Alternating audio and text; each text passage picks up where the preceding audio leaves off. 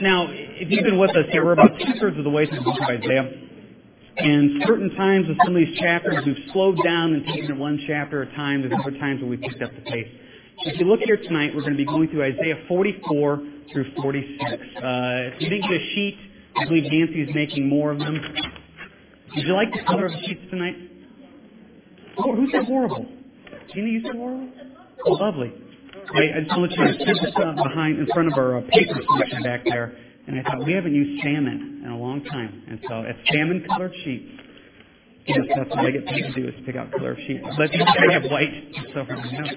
Um, Isaiah forty-four through forty-six. Now, it's pretty straightforward, though. When I was reading through this, I always like to read ahead to make sure we're getting the full theme of everything. And what you see here is there's four main things that popped up.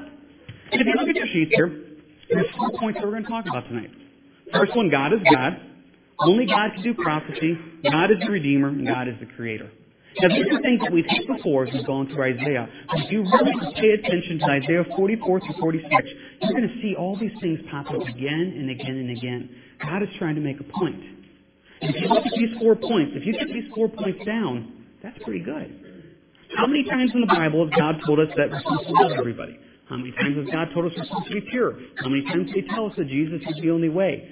God likes repetition. And when He has a point that He really wants to drive home to make sure you get, He'll repeat it again and again and again. And these four points are repeated again and again. If you look, I picked at least one verse or two verses to show it. And you can look, I got all the other references down there.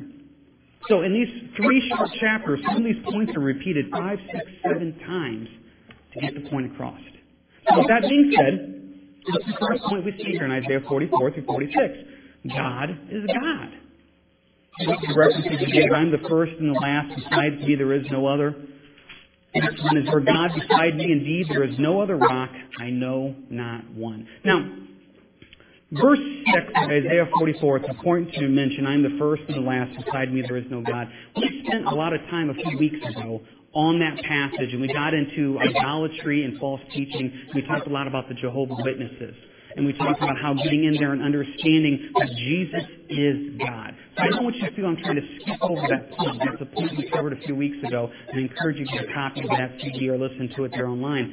But God is God. Now, this is something that's so straightforward, right? I'm even going to go on a limb and probably state that everybody here tonight is probably not going to argue at that point that God is God. He's God. If you didn't think that He was God, you probably wouldn't give up a Wednesday evening and want to come out tonight. So why are we spending time on this? Because that's the question we want to ask. Why argue with the Almighty? If God is God, why do we argue with Him? Now, you may think you don't argue with Him. I would like to think I don't argue with Him either. But when you stop and you think about it, we do.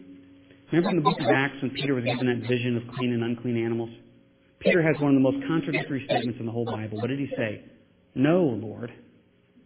Now, how can you call God Lord and tell Him no? Because if He is Almighty, He is God, what right do I have as a bondservant, a slave, to tell God no anything? James, I want you to do this. No, Lord. James, I want you to do this. No, Lord. That's arguing with God. So you may think, well, it's not really arguing. No, that is. One of the rules we have at the Irvin household, and this is a rule that's very difficult to enforce, but we're trying to instill into the kids, is we're parents, you're not, so therefore obedience is listening and obeying the first time. If we have to say it two, three, four, five, six times, then you're not obeying. And there's this phrase which they taught us at the parenting class called delayed obedience. You ask them to do something, and they very slowly, quietly start to do it at their own pace. Delayed obedience. Now, when you look at it from that perspective, I argue with God all the time. I have a lot of delayed obedience. James, I want you to do this. I'll do, Lord. Give me a couple seconds here. When I'm ready, I'll get right on that. Wait a second. He's Almighty, and He is God. Why would I not jump when He says jump? Why would I not, when He says go, why would I not just immediately get up and go? Here's the problem. I think I'm a pretty smart guy. So therefore, when God says, James, I want you to do this, I feel that my two points need to be introduced and thought over and processed. Okay, Lord, I know what you want me to do. I see this. But what do you think about this? Now, come on. Did you realize how silly that sounds? You ever think God up in heaven goes, well, that's a really good point. I've never thought about it from that perspective. He already knows what's best. Do you remember that first phrase that we learned when we talk about the Lord's Prayer? Our Father which art in heaven, hallowed be thy name. Thy kingdom come, thy will be done on earth as it is in heaven. Now, why is that phrase in there? Thy will be done on earth as it is in heaven. Because the point is, is that God's will in heaven is never questioned or argued about. Do you think when God said, Gabriel, I want you to go down and tell Mary she's going to have the Messiah, do you think Gabriel stopped and said, are you sure about this? If this is the girl you want to pick. Gabriel just did it. See, and the problem is we think that we have rights, privileges, and wisdom that we need to share, and that God really is just a counselor that we go to and run things by him and see what he really thinks. Well, do you know how many times I've seen Christians make big decisions? Big decisions of kind of just touching base with God rather than seeking him on this. Decisions about changing jobs, moving, selling, buying houses, or kids, or dating, or marriage, whatever. And they almost treat God as just, oh, I'll check in with him to see what he thinks. But really what we're supposed to be doing is hitting our knees and saying, Lord, I don't want to take a step until you say take a step. God is God. That's those verses again. Beside me, there is no other God. Verse eight again. Is there a God beside me? Indeed, there is no other rock. I know not one. So the first point here is, take a look at yourself and say, do I argue with the Almighty? Am I opinionated? Am I a type A personality? Do I have it all figured out? Is this what I want to do?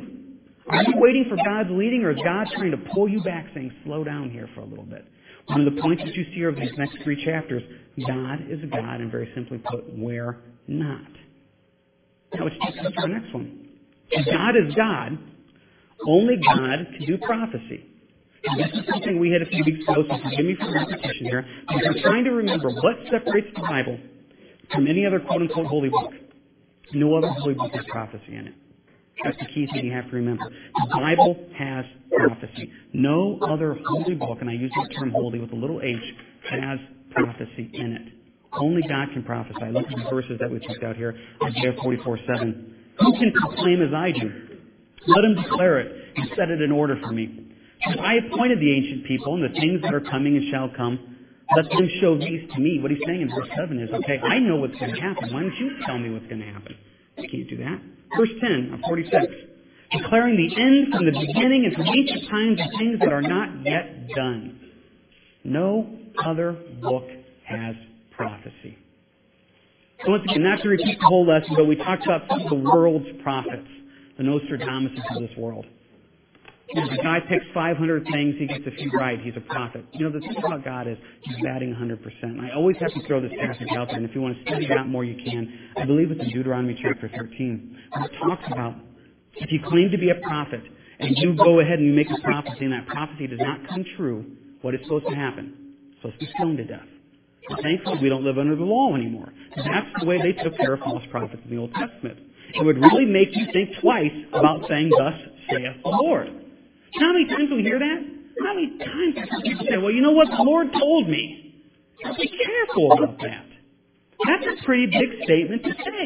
It's the Lord told me. Now, I'm not saying that God doesn't move, and I'm not saying that God doesn't say things. But to come out and say, the Lord told me this, and I'm telling you that, you better make sure the Lord is the one telling you. You better make sure. Because if you're going to say, well, this is what the Lord's going to do, well, then you're saying, okay, this is what God's revealed to me. Only God can reveal prophecy. So therefore, if you're saying this is what's going to happen, you're saying I'm speaking forth for God. That's a pretty big statement to make. That's not something I try to say. And I try not to say that too often. Of, you know, God's told me. I had a situation a few years ago where uh, there was somebody out here at church, and something was going on. I saw the situation going on, and I was praying about this stuff, and I went up to this person, and I said, I just want to let you know, the Lord told me, boom, boom, boom, boom. And she looked at me, and I remember, and she says, uh, the Lord didn't tell you that. And I said, what do you mean? She goes, because this is really what's going on. I was so far off, so far off. But the point was, I was so sure of myself. Now, Old Testament, Deuteronomy thirteen, pick up some stones, chase down James. It'll be a fun day. The point, though, is we sometimes soar so quick with that, thus saith the Lord. We've got to be careful about that. Now, at the same time, too, the New Testament says, don't quench the Spirit. The Lord reveals things. The Lord says things. The Lord does things. Let's also utilize those gifts. There's word of wisdom, word of knowledge. But sometimes we have to be careful. I tell you, if I'm ever flipping through the stations and you see some of those people on T V, they're saying, "Thus saith the Lord," all the time. God's writing books to them left and right. Now, there has to be accountability for those words. There has to be. The Bible says there's not going to be one word spoken that would not be held accountable. Now, think about that. How many words have you said and I've said that we have to be accountable for? That's a pretty big statement. So, only God can do prophecy. One other quick point I need to say about this, back in the Deuteronomy thing, I always have to throw this out there. God also said that He will allow false prophets to rise up. And He will allow some of those false prophets to rise up and actually have some of those things come true. And the reason He does that, the Bible says, is to test us. Are we still really going to seek Him, or are we going to chase after signs and wonders and people? There are some people that are what I call more rock star Christians than anything else. People just follow them. Whatever he says, whatever she does. Wait a second. We follow Jesus and Jesus alone. We follow the teachings of the Bible. And you go up and you talk to somebody and you say, "Hey, well, you know what? The Bible doesn't really line up with what they're saying." "Oh, well, I'm not going to go against him or her." Well, I'm not trying to go against him or her either. I'm just trying to stick to the truth of the Bible. Everything has to be backed up and followed up with Scripture. God allows certain things sometimes to happen to test us. That's a tough thing. And you know what? The enemy says himself masquerades as an angel of light. An angel of light. So therefore it looks good, but it's really quite fake and really quite wrong. Now, I can never remember her name. Do you remember the gal that used to go on Montel Williams all the time? Come on, who? What was her name? Yeah, see, I'm such a Christian, I don't even know her name, but you guys do. Um, not that I watched Montel Williams that much, but I always remember people always bring up Sylvia Brown. She's done so much good. She helped people find the lost kids. She helped bring closure to things. And she says it's all the Lord. I'm telling you right now, I will say, "Thus saith the Lord." Sylvia Brown is a false prophet. I will. That is not lining up with Scripture. Yeah, but look at the good she does. A little leaven leavens the whole lump. And sometimes there are things that people, you know, do quote-unquote get things right. Deuteronomy thirteen, that is going to happen. I can't stress this to you enough. We have to get back and look at the whole counsel and say, okay, is this person really speaking forth for the Holy Spirit and God? No, they're not. Now, how can we be so sure of that? Doesn't it sound egotistical to sit there and say that person's wrong and I'm right? I'm not saying I'm right. I'm saying God's Word is right. And if you stick to the Scriptures and you stick to what He says, you're not going to go off. Just got to make sure we're not twisting it, we're not taking it out of context. So, full circle here. If only God can do prophecy, if He's the only one that can predict the future, He's the only one that can do this thing, look at the question we ask. Well, why not trust His Word? Why trust His Word? Sad words, I don't trust His Word sometimes, I'll be honest. You know why? His Word says in Romans eight twenty-eight, that all things work together for the good for those that love Him, that are called according to His purposes. So I know that as long as I'm serving the Lord and seeking Him, whatever happens in my life, God's going to use it for the good. I know that. That's what His Word says, right? I don't trust that. Something happens in my life. It's like, "Lord, why did you allow this to happen? Lord, what are you doing?" I remember years ago, I was on the way to do marriage counseling with a couple.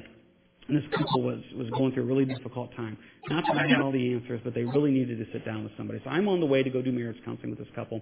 And you know those reflectors in the middle of the road? One of them was popped out. I hit it with the tire.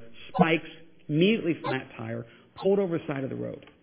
And I sat there and thinking, okay, Lord, why? What are you doing here? You know, this is years ago, before I even had a cell phone. No way to get a hold of them. No way to call for help. No way to do anything. And, and I'll just share this part of the story real quick. It doesn't have a point, but I, but I like this point. I remember sitting there saying, "Lord, why? Why are you allowing this to happen?" And I thought, how cool would it be if somebody from church drove by to help? And I'm not kidding. Almost to that exact moment, somebody from church drove by that has a very unique car. Very easy to see them. I made eye contact with them, and they just drove right on by. I didn't pray for them to stop. That's the problem. I thought, how, how cool would it be, Lord, if someone from church drove by? They drove right by. It's the closest thing I've ever had to power in prayer. And they just drove by. Point, though, is I sat there, and I'm still outside to this day, in the whole scheme of things, what was the good that came out of that? I don't know. I mean, seriously, what was the good? I missed the appointment. You know, I, I didn't get to go there. I just, what came out of that? I have no idea. God's Word says all things work together for the good. I have to trust that. I don't see the full picture. Now, that's something small and minor. That's nothing in the whole scheme of things. And what happens now if you go to the doctor and you get a bad diagnosis? All things work together for the good. Do you trust that God's Word's still true? The Psalm says that God is good and does good. So if God's still good and does good when the four-year-old gets leukemia? Is God still good and does good when that beloved friend of ours dies tragically in a car accident? Is God still good? Well, if you trust His Word, He is good. Well, I don't know. Well, wait a second. If He's proven Himself in prophecy, if He's proven Himself that He can do that, then we have to trust the whole counsel of God's Word. Do we not realize in prophecy? One of my favorite little verses is in Isaiah forty-five, and I don't think I put the reference up there. Uh, verse four. Isaiah forty-five, verse four. He talks about Cyrus. Now, a little bit of background in history here. You have the Assyrians that come and take care of Israel in seven twenty-two. You have the Babylonians that come and take care of Jerusalem in five eighty-six. And after the Babylonians, the Medes and the Persians come. Now, God uses the Medes and the Persians to take care of Babylon, and God raises up Cyrus to do this. Did you catch the Isaiah forty-five, verse four? For Jacob my servant's sake, and Israel my elect, I have even called you by your name. I have named you, though you have not known me. Jump back, if you will, to Isaiah forty-four, verse twenty-eight. Who says of Cyrus? He is my shepherd, and he shall perform all my pleasure. God prophesied, and I know this is a little bit of a repeat from a few weeks ago, one hundred fifty plus years in the future, God prophesies that Cyrus will come and defeat Babylon and take care of it. And God is coming out here in verse four and says, I haven't even called you by name. Ah, Cyrus, do you think that you were named by your mom? I named you. Now, if that's not impressive prophecy, I don't know what is. This is not some generic horoscope of something good's going to happen to you today.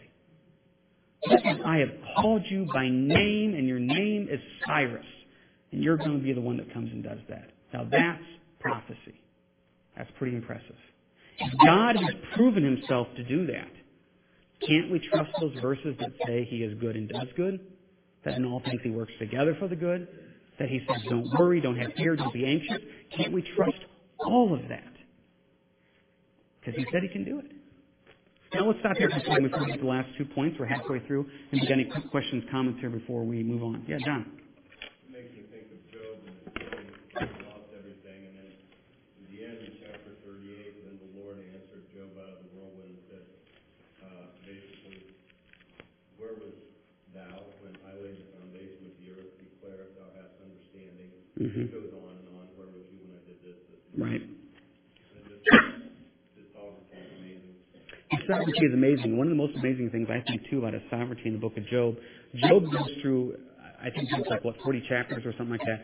Job goes through forty chapters of horrible pain and suffering. And do you realize at the end of those forty chapters, Job still doesn't know what happened? He doesn't get the full picture. We get the full picture because we have Job chapter one and chapter two. We see the heavenly scene going on. Job never saw the how and the why it all happened. And just in faith, he was supposed to trust and trust that God was going to get him through it. See, in our society we live in today, I want to know why. And God says, do you trust me? Job had to trust. Job was never revealed why it all happened. And some of you here tonight, you have something that's happened to your life, and you're like, Lord, why? And God hasn't revealed the why. Do you still trust Him to get you through it? His Word says He will. People often look at the book of Job and say, this book explains why bad things happen to good people. Mm-hmm. It doesn't. I mean, we see in the beginning,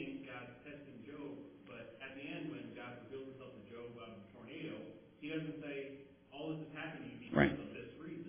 Right. He never answers. He just says, I'm God, I'm sovereign of the universe, mm-hmm. I'm the dad, you're the kid, you know, you live in my house, you follow my rules, that kind of thing. Yeah. But He never really says, this is why all this is happening to you. And that's a very good point. He never explains the why. And that's a tough thing. That's a real tough thing. Just uh, yesterday, Judah got up, and I do breakfast with the boys, and out of nowhere, Judah wanted to have a candy bar for breakfast. And I said, no, you're not having a candy bar for breakfast. And he's never had a candy bar for breakfast, just so everybody knows. Why? What do you mean, why? I said, no, but why? You know, that's what kids do. Why? And don't we, as parents, train and raise them up saying, I'm the dad, I'm the parent, just like Ryan was saying there, you've got to trust me. But yet, when we become smart adult Christians, Lord, why? Well, well, well wait a second. I'm the parent. You've got to trust me. Now, as parents, you would never do anything to bring harm unto your child. God's the same way. Well, wait a second. God brought harm unto Job. Did he really bring harm into Job's life? No. God was with Job through that entire storm. Yeah. Well, God allowed it. God allowed it for a bigger divine purpose. And sometimes that's a hard thing to swallow. And, you know, I always use this example, and you've heard me bring it up before. You know, um, back in high school, I lost a very dear friend very tragically. And, you know, when I remember at his funeral, and I remember being revealed at the funeral, I'm thinking, Lord, this is what's going on. Here's this young guy that, you know, uh, died at the age of seventeen, and uh, very tragically. Um, but at his funeral, hundreds and hundreds of people got to hear a testimony of Jesus Christ. Those are a bunch of high school kids that I graduated with that never would have listened. When you're seventeen or eighteen, you don't deal with death. You know, you don't think about that stuff. You're invincible. These guys are all lined up there, and they had to hear the gospel of Jesus Christ presented three times. Now, the friend that died, the Bible says, precious in the eyes of God is the death of one of his saints. You know, you can look at it one of two ways. Either Ben missed out on a lot of his life because he only lived at seventeen, or Ben got to go home early. What way do you want to look at it? You know, I don't want to miss my wife, and I don't want to miss my kids, but there's a lot of days I wish I could just go home. Or can I just clock out? You know, rapture now, not a bad idea, Lord. You know, it depends on how you look at it. Ben got to go home early. Yeah, Tina. That's when you said, why argue with God? Mm-hmm. You know, it brings to mind all the arguments that Abraham and Moses had. Mm-hmm. I think sometimes you use that to show you. I don't think it's necessarily wrong to point your opinion. No, I don't think it's wrong to have a conversation with them. I agree with what you're saying. But if you also look at the example of Moses, I don't want to say God lost his temper with Moses, but God got mad at Moses. See, Moses, when God brought Moses and said, I'm going to bring you out uh, to take out Egypt, um, Moses said, I can't talk. Okay, well, I'll do the talking for you. I am of low birth. I'll take care of this. Every excuse that Moses had, God gracefully, patiently dealt with until the end when Moses said, I don't want to. Then the Bible says the anger of the Lord, Lord arose. That's when Moses started arguing with God. I, I have times where I was like, Lord, I can't. Lord, you know, I just, just this is I'm not this is not me. I can't do it. And God says, James, I can get you through it. What God doesn't like is when I just say, God, no, no, I'm not doing it. So, yeah. Yeah. Well, you know, and I don't know if that's necessarily like I would call arguing. I guess in the midst of the battle of semantics, you know, I look at Moses argued when he said, I don't want to. The other times Moses was opening up his heart. I don't think there's anything wrong with opening up your heart to the Lord and saying, Lord, I'm struggling with this. You've called me to do this. I have a hard time with this. God, help me. I don't look at that as arguing. I look at that as crying out to your brother and your friend. I look at the arguing when you say just defiantly, I'm not going to do it, Lord. I know what you want me to do. You want me to love my wife unconditionally and patiently. Nah, I'm not. That's arguing. Now, going to the Lord says, Lord, I'm struggling with loving my wife patiently and unconditionally. God says, I'm there for you. And I guess maybe it's a battle of wording there, et cetera. But, you know, Moses did share a lot with the Lord. Um, and God was very patient. There was a time, too, when Moses just flat out said, I'm not. God said the anger of the Lord arose against him, too. There was also a time or two when Moses and also Jonah, and maybe somebody else, I think, said, God, if this is the way you're going to deal with me, please just kill me now. Yeah. Yeah, Elijah said, just take me. Yeah, Jonah's a good example of arguing with God. You know, uh, you know, Jonah wasn't like, Lord, I'm really struggling with Nineveh. Help me. He was like, I just don't want to. I just don't want to go. So. As far as action on that, and this is a practical point, he still ended up Nineveh. He got there the hard way. He went to Nineveh the hard way, and that's a good way to put it. Is uh, God says, I want you to go to Nineveh. I'm taking you to Nineveh. I'm taking you the gross way. You're going to get picked out of a big fish. Um, it would have been much easier just to go to Nineveh the first time. Yeah. Yeah. Yeah, and that's that's a good point. Jesus even said, "Take this cup from me." That's not arguing. That, I believe, is opening up the heart there. Um, and you know, and I and I guess for me, I know when I'm arguing. I know when I'm being defiant. Lord, you called me to do this. I don't want to do it. And I also know when there's times of, Lord, just help me. I can't do this one. Lord, this is this is too much for me. In the last fifteen years of his life,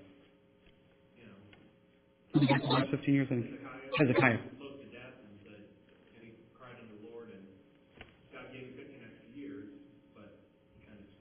Yeah. Yeah, and that was back in, um, what was that, thirty-eight and thirty-nine? Yeah, thirty-eight, chapter thirty-eight of Isaiah thirty-eight about Hezekiah. All right, make it.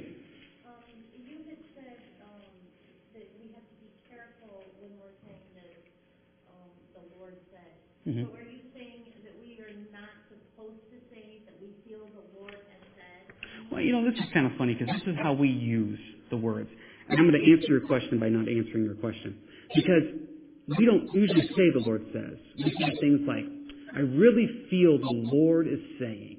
Or, you know what, the Lord's really laid it on my heart. We use phrases like that a lot. And I remember a pastor's conference years ago, and I'm just stating this pastor's opinion. I'm not saying it's biblical fact. He says he hates that phrase, I feel the Lord wants me to. He says, does the Lord want you to, or the Lord doesn't want you to? Now, that's just his opinion. There's there's some truth to that. We throw that out there a lot. I feel the Lord wants me to do this. I know a Christian friend, and, and God bless him. He doesn't come out here, goes someplace else. The Lord's feeling all the time. The Lord's feeling, I'm feeling led to do this. I'm feeling led to do that. You talk to him one day, he's going to Africa. The next day, he's going to South America. The next day, he's doing this. The poor guy's just confused left and right. God is not a God of confusion. I think sometimes that uh, we can be so focused on I don't want to miss God's will that we miss God's will.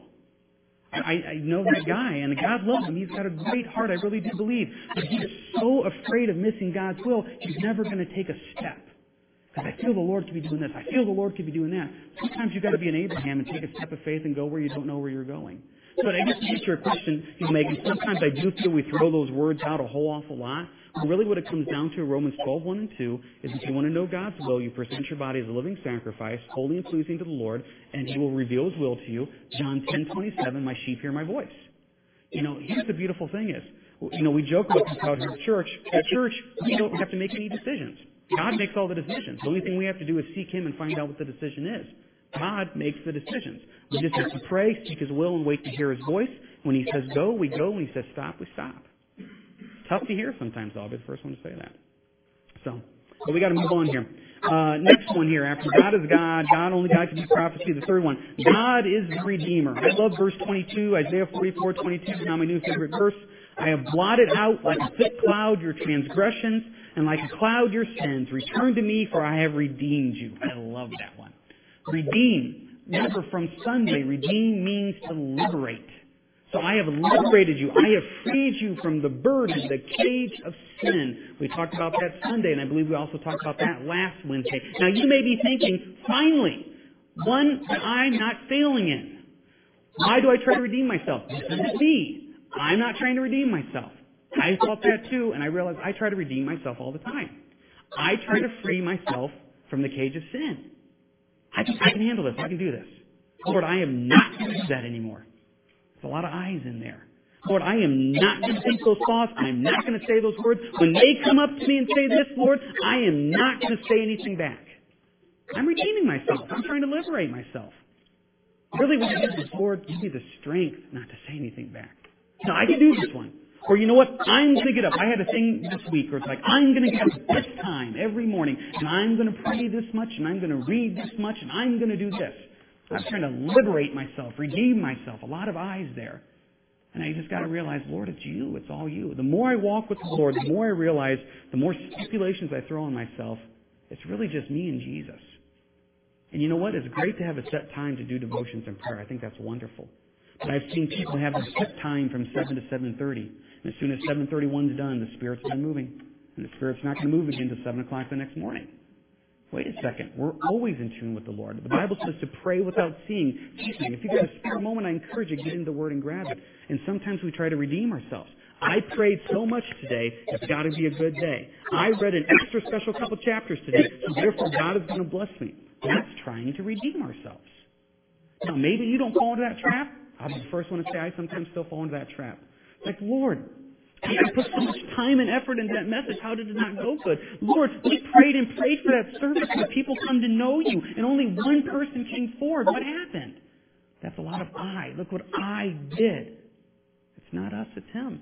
I'll tell you right now, some of the best messages, or I should say some of the best messages that people said the Lord really used that, are the messages I walk away from thinking, okay, that was a total flop.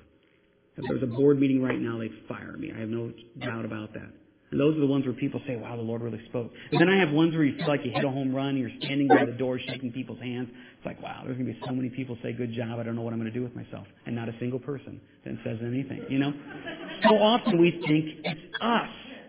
And whatever it is, be it teaching or worship, well, worship is good, we hit every note right. Maybe that doesn't make worship good. Or you know what, it's this, this children's project is going to be so perfect back in the back, I got all the supplies lined up, everything's ready to go. No. We try to redeem ourselves and liberate ourselves. So you know what I really come down to is like, you know what, Lord, you know, we just need to do what we can and the rest is just covered in prayer. Reminds me of Nehemiah when he built the wall. You know, you got the sword in one hand and you got the utensils in the other hand to fix the wall.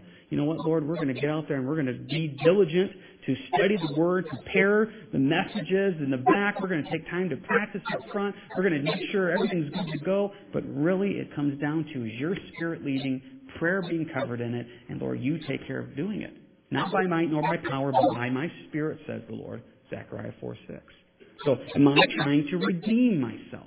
See, context here of Israel in Isaiah forty-four through forty-six is all these armies are around. They're going to fight them. They're going to use the strength of Egypt to defeat Assyria. And then they're going to do this to defeat Babylon. God says, no, I'm the one that redeems you. I'm the one that does it. Last point. God is the Creator. Isaiah forty-five eighteen. For thus says the Lord who created the heavens, who is God, who formed the earth and made it, who has established it, who did not create it in vain, who formed it to be inhabited. I am the Lord, and there is no other. Now, real quick, and we're running out of time. Just mark these reference down, if you will, Second Peter three, verse five. Second Peter three, five. It says in Second Peter three, five, for this they willfully forget that by the word of God the heavens were of old, and the earth standing out of water. Now, by this they willfully forget. What did they willfully forget according to Second Peter three five? They willfully forgot creation. Now, I'm telling you right now that when Second Peter was written two thousand years ago, there was not a single evolutionist around. So why in the world would God put that verse in there? My personal opinion is that he knew as the time came, the future came, that the idea of creation, which is such a fundamental point of it's ridiculous to think that somebody else could have done this by chance, by happenstance. Now, who would have ever thought? You know, and this is my personal opinion, particularly if you could go back in time and talk to Peter and Paul and say, hey, what do you think is going to be one of the big threats to Christianity in a couple thousand years? I don't know if any of them ever would have said creation. People are just going to really question creation. Is that what happens today? People question creation. There's a whole museum down in Cincinnati. Why? To reaffirm creation. We've got thirty people from church going down to this museum. Why? To learn more about creation. I think that's great. What I'm saying is, why is it being questioned? Because Satan knows he can take your mind off creation and start planting seeds of you are a fluke, a happenstance, a chance, you name it. Well, then there is no God. I have no reason. I have no purpose. So therefore, what I do has no consequences. I am just an accident, so therefore it's an accident. There is no moral code. So don't tell me right from wrong because we're all just whatevers. And whatever I want to do, I can do. See, when you have creation, you have a creator, and that creator then has the power, and he's the one that's set up right from wrong. Creation is being attacked. So, have I forgot creation? You probably haven't, but this is the way I'm taking that question that I ask myself. Am I also doing a good job, though, of making sure, in my personal family, do my kids know and understand creation? Because if you've got kids in the public school system, you know right now when they get in the public school system, the theory of evolution is taught as fact. You know that. Uh, now we got bigger things to worry about than creation. I don't know. I think creation is pretty important. If you take away this mindset that I am created by God, then you take away any accountability and responsibility to who He is. It's important to ingrain that to our kids and to other people too, that you were created by God for a purpose, for His good pleasure, and so therefore we are responsible and accountable to Him for our actions. That's vital. And I love this verse, forty-five eighteen, where it says, who formed the earth and made it, who has established it, who did not create it in vain. Some of your translations may say, did not create it empty or did not create it a waste. And I tell you, I love astronomy.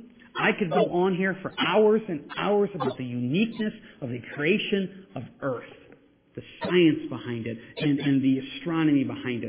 And if you remember correctly, last week, and I'll throw it back to the sound guys, we did three Sunday evening services on Genesis. And uh, David Perry taught the first one on Genesis one, where he talked about the science of creation, and the sound guys can also um, keep that for you. But what I want to finish up with this is because I knew we can't do time to get into this uh, purpose. The church has got a bunch of videos. I don't know if you know this, and they're all about this different type of stuff. It only costs two dollars and fifty cents a night to rent them, and we just need two forms of I D. That's all. I'm kidding. They're free. And Nancy, not to embarrass her, she has the sign-up sheet. Um, if you want some good ones, Creatures That Defy Evolution, Volume one. Very good. Creatures That Defy Evolution, Volume three. I don't know what happened to Volume two. I don't know if we have that or not. God of Wonders, Exploring the Wonders of Creation, Conscience, and the Glory of God. And the best one, and we only have one of it, so don't fight over it. It's called The First Planet. If you have not seen it, it is absolutely wonderful. It gets into the science of the uniqueness of Earth. And I tell you, when you watch this, remember Isaiah forty-five eighteen. Earth is so uniquely created. And Lord says in verse eighteen, who formed it to be inhabited. Wow, I could, I could go on and on about the uniqueness of Earth and the science behind that. So I will give these to Nancy afterwards. She's got the sign-off sheet. If you ever want to grab one of these, highly encourage it. They're very well done. They're very good. So God is the creator. Now let's finish this all up and put it together. God is God. No question about that. If he's God, he's the only one that can do prophecy, so we can trust him and trust his word. And as we trust and read his word, we realize that he's the Redeemer. He's the only one that can redeem me from my sin. He's the only one that can do it. And the reason he's the Redeemer is because he's also the Creator. He's the only one that can take care of this sin problem. And as you read through Isaiah forty-four through forty-six, and I encourage you, if you get a chance tonight, read through that on your own. You'll get this full picture. And look at all these verses. These four themes keep coming out again and again and again in this. One little sub-point under God as the Creator. You'll find some of these passages in Isaiah forty-four through forty-six about idolatry. The way God shoots down idolatry is to say, I'm the one that created it. I'm the one that created this world. So anything you take from this world, he uses the example of you take a tree and you make an idol out of it, but you use the rest of it for firewood. He goes, how silly is that? I'm the Creator. If you're going to worship anything, worship me. One final point that I want to say about God the Redeemer. Um, on the website, what we do every week is we uh, pick a little different uh, devotional that we run across that is really, really neat. The one up there right now is uh, from uh, Pastor Bob Coy of Calvary Chapel, Fort Lauderdale, and it's a little it's about self-righteousness. I encourage you to get a chance to read that. It's called Insight from the Word. It's up there on the website. And we got the old ones that we've had up there, too. If you ever want something kind of fun to read, what we do is we do a lot of reading out here. And if we find something really good, we're like, wow, that'd be a good thing to share with the body. So we try to keep those throw up there and uh, throw one of those up there new each week. So four main points tonight. You can take a look at them and kind of chew on them some more. And uh, hopefully, hopefully blessed by that. Anybody got any final questions, comments here before we close up? All righty. Good work. The actual attack on creation itself is just another form of the spirit of the Antichrist working in the latter days in the world, because it's actually an attack on Christ. Yeah. It's taking God's most visible witnessing tool and trying to take it away from him. You know, in Romans one, when God said, if you want to know I exist, he basically said, highly paraphrased, look out the window. And you'll see creation. Creation is my greatest witnessing tool to show I exist. So when you take away creation, you're taking away God's greatest witnessing tool. Yeah, Ryan. Just how younger creationists are delving into the theistic evolution, whatever, you know, millions of years and whatnot. What that means is, in a sense, that Christ's sacrifice is meaningless. I mean, not to go too long on the subject, but that, that millions of years of death brought man into the world through evolving monkeys and whatnot. And that means Christ's death on the cross for sin is meaningless. According to the Bible, man brought death right. into the world by sin. But if right. death brought man into the world by evolution, then Christ, and that's all that is null and void then. Yeah, part of creation is that man that was created sinned, and that sin had to be dealt with. Sin is not a fluke. Sin is a choice that we did there. Yeah, John. In Romans one, it says that uh, they began to worship the creation. Rather yeah. than the creator, they gave them over to a reprobate mind. Yep. Just, you know. When you get your eyes off the Lord, everything falls out of place. I mean, that's really what it is. And you see that in the world today. We're more focused on something than, than the Lord. We're really, if we had our eyes on God, boy, it'd be worth it. It'd be worth it. I can't remember. There was a shirt somebody had. I think it was Jason that had. And, and, it, and it, I'm not trying to get into a political thing here, but it showed a um, like a spotted owl. And then beside it was like a picture of a baby, I think, in um, in utero. And it said something like, this spotted owl has more rights than this baby, or something like that. And, you know, what a ridiculous statement. I mean, of truth that is, is that the world cares more about the animal world than it does, you know, babies. You know, and there's a great passage in here, and I know we're getting late, and I, it was on God the Creator, and I can't remember which one it was, where it talks about the Lord uh, knew them in the womb. And, you know, the important part of that, of realizing, you know, uh, creation, once again, when you take out creation, Isaiah forty-four twenty-four, thus says the Lord your Redeemer, who formed you from the womb. When you take out creation, then that baby is not a baby. You know, it's just a massive tissue. And boy, that baby is a beautiful life that God created. Beautiful life.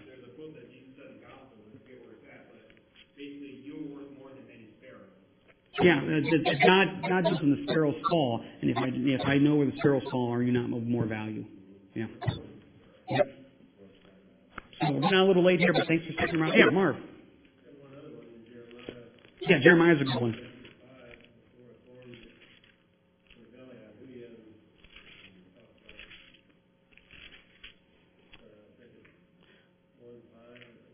Yeah, um, before I formed you in the womb, I knew you. Before you were born, I sanctified you or ordained you as a prophet to the nations. That's Jeremiah one five.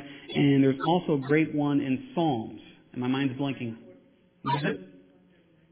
one thirty-nine fourteen. That's a great one in Psalms two there about the preciousness of life. And one thirty-nine fourteen. Um, I praise you, for I am fearfully and wonderfully made. Marvelous are your works, and my soul knows very well. So some great verses on that. Great verses on that. All right, let's close up with prayer and we'll let you go. Heavenly Father, thank you for the time tonight. Lord, help us just to remember, Lord, you are God. We serve you. We love you. We place our faith and trust in you. No matter what is going on in our lives, help us to trust that you're going to get us through this, Lord. And we thank you, Lord. In your name we pray.